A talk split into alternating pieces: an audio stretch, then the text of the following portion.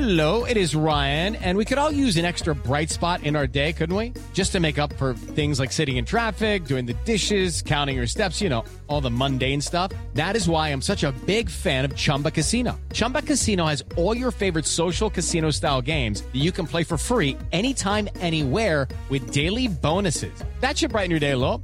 Actually, a lot. So sign up now at chumbacasino.com. That's chumbacasino.com. No purchase necessary. VGW Group. Void were prohibited by law. See terms and conditions. 18 plus. Hey, everybody. Welcome back to Letterman Row. I'm Austin Ward, joined by Jeremy Birmingham and Spencer Holbrook. And Ryan Day was in front of the media with his first uh, off-season press conference for the Buckeyes. First one since the title game. Uh, a busy 10 days. He spent some of it in South Florida, uh, relaxing after that loss to Alabama, then went up to New Hampshire to spend some time with the family, trying to relax a little bit while there was still a bunch of moving pieces going on uh, with players declaring for the draft, some coming back, uh, a vacancy now popping up on the coaching staff. So he talked for about 40 minutes on Friday morning. Um, Berm, what was your number one takeaway? Let's remove Greg Mattison from the equation. We've already talked about that. Uh, what else stood out to you as Ryan Day gets going here now for year three? I made a comment after the national championship game how exhausted Ryan Day looked and sounded, and like he seemed just ready to put his head down for a few days. And uh, I guess the opposite today. He was bright eyed, energetic, very on point, very um, seemed almost refreshed. And uh, I think that's a good thing for Ohio State moving forward because that season that just happened had the potential to really suck things out of people in a way that uh, you, you, could have had a, a long lasting effect. And I felt a little bit better today seeing him just look like himself. Yeah, I mean they're still not out of the woods here dealing with COVID. Nobody, none of us are. Um, but you know, starting at this point, he's got the early enrollees showing up. They're going to quarantine for seven days, and they can start, you know, workouts with the team again on February first. It's a it's a weird deal, but um, you know they're going to continue to do daily tests so that they can go to workouts. Uh, they hope to have spring ball starting. There's not going to be any spring break, so this will be a different change to that schedule. But they're going to have one and Ryan Day is going is hoping to make that uh, as close to a game-like environment as he can. Which you know, it sounds like coach speak or that it's a normal thing everyone would hope to do in March and April, but that's not really the case because sometimes we've seen, especially at Ohio State and with Urban Meyer, where if you've taken 2,000 reps, you don't need to do a lot in March and April. That will not be the case, I think, for anybody really on this Ohio State roster. Um, you know, they're going to probably have three or three or maybe four big time scrimmages to try and make up for what they missed last year uh, in terms of games and playing basically half of a season. Um, but just getting to the workouts and just getting a spring camp are a big deal, however, Ohio State can manage it. So I thought that was important too before we got into any of the actual like personnel, you know, nitty gritty moves for the Buckeyes. I think this spring is huge because you don't the freshmen from last year didn't get spring practice. They really didn't get a traditional fall camp. So they're coming into their first official spring practice where everything could be, you know, pseudo normal. You've got uh, 20% of your roster other than that that's coming in for the first time and getting their first taste of spring practice. You're looking at, you know, I don't know what the math is because I'm not a mathematician, but like 35% of your roster hasn't gone through a spring practice. And that's a big deal. I think this is a pivotal point for the the program. And I think you're right, Austin. There's going to be times where guys who usually traditionally would take days off or would take you know some reps off are going to need to be in there because they just need to get these reps that they didn't get last year. I think this is going to be a really interesting spring. You almost have to do it like Major League Baseball and do a split squad and just like separate. You know, okay, we're going to be a whole team over here and a whole team over here, and to me, like and Ryan Day had mentioned that things are going to be done different. They're going to look at a different model for spring. And I almost would do it that way if it was up to me. I would have two teams and have those two teams play each other three or four times like that. That's the way I would approach it. I'd take one quarterback on each team uh, and let Kyle McCord kind of do the basically a, spring game for an entire spring is how I would handle it. But I'm not in charge. No one's asked me. So.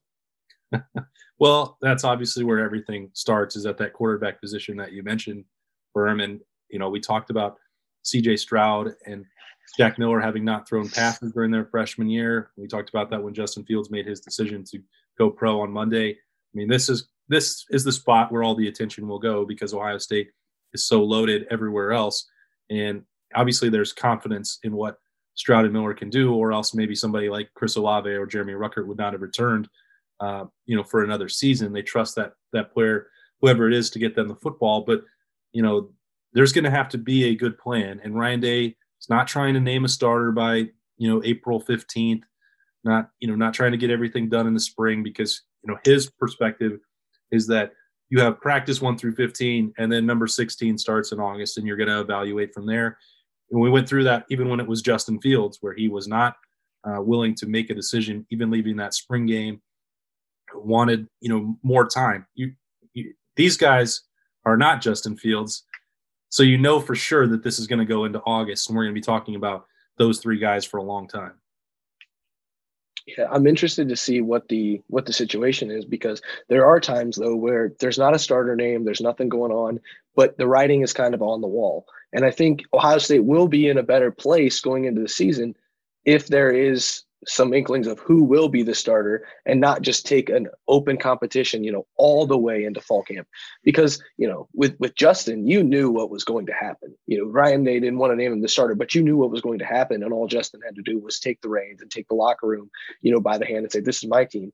If one of those guys can do that, any of the three can do that and really you know, make their case and make it really hard for Ryan Day not to name a starter in the summer or early, early in fall camp. I think that's better for the program.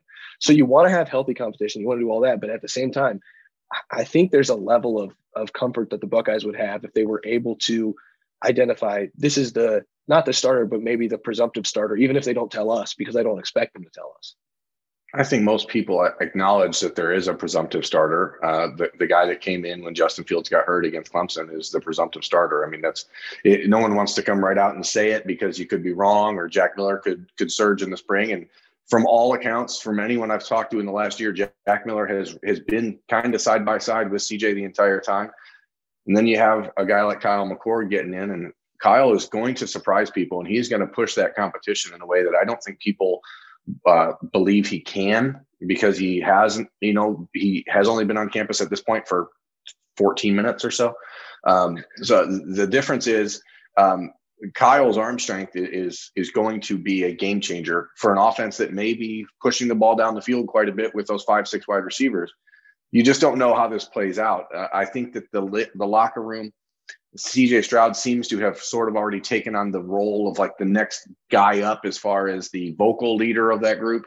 Um, but that doesn't mean if you don't, you know, go out and execute the offense. So um, I think we can all look at it and say presumptively CJ Stroud is going to be the guy taking the first string reps heading into spring. But spring means nothing. Again, this is not Justin Fields versus Gunnar Hoak. No, you know, all apologies to Gunnar and, and Chris Chugunov and those guys. We knew Justin Fields was there to be the guy. So this is not that situation. This is a, a three man battle for that for that spot.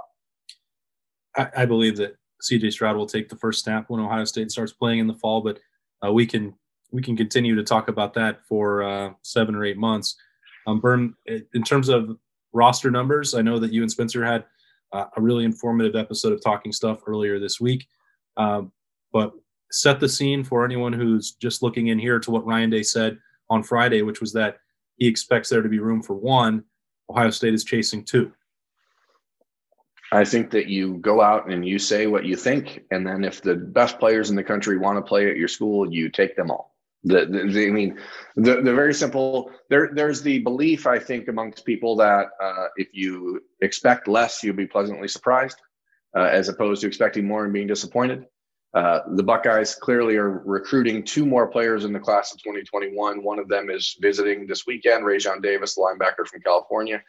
Uh, I don't think you ask a kid or, or let a kid and his family pay on their own dime to fly across the country from Southern California to 28 degree Columbus, Ohio, uh, unless you're serious that you want them in your program.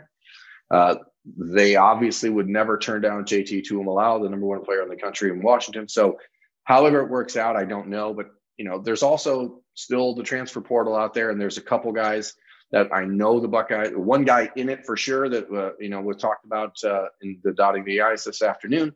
Linebacker from Tennessee, Henry Tototo. I don't know how to say his last name. Do you? Tao Tao, I believe. Well, uh, the Buckeyes. I thought it was, he's our college football encyclopedia. It's To'oTo'o. Oh, okay. Okay, well, it was close. To'oTo'o. The Buckeyes are definitely interested in Henry To'oTo'o. Uh, and, and, we'll see if that can turn into something in the next few weeks. There's still Palaie uh, Gaoteote that I've already talked about. There's the possibility still that Elias Ricks could end up entering the portal. There's still a lot of smoke around that.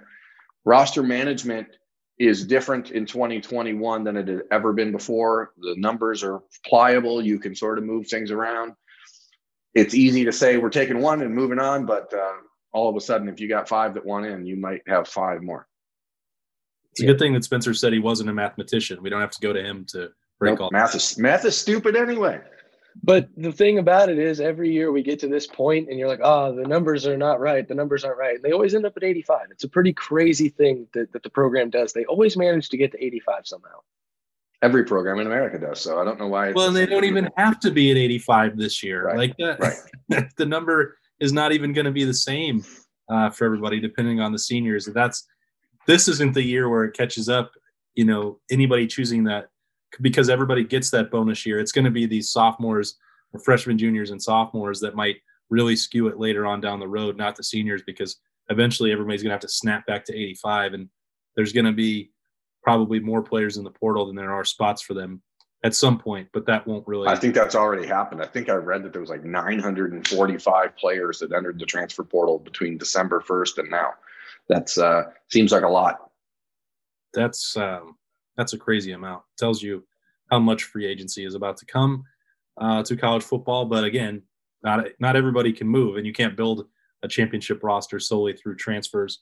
Uh, Ohio State, again, they've been very selective with that and successful. Trey Sermon, Justin Fields, and Jonah Jackson. Um, they know what they need to to look at to fill the void maybe that's linebacker for this group when you're talking about those four guys that Ohio State is losing. That's just part of this offseason conversation that is now underway. Uh, Ryan Day helping set the scene on Friday. Good to talk to him and get some insight on the Buckeyes um, coming out of that title game and then looking ahead to 2021. Appreciate Berm and Spencer Holbrook for joining me, Austin Ward, to talk about it right here at Letterman Row. Stay with us for full coverage of the Ohio State Buckeyes. It's time for today's Lucky Land horoscope with Victoria Cash. Life's gotten mundane, so shake up the daily routine and be adventurous with a trip to Lucky Land. You know what they say. Your chance to win starts with a spin. So go to LuckyLandSlots.com to play over 100 social casino-style games for free for your chance to redeem some serious prizes. Get lucky today at LuckyLandSlots.com. Available to players in the U.S., excluding Washington and Michigan. No purchase necessary. VGW Group. Void where prohibited by law. 18 plus. Terms and conditions apply.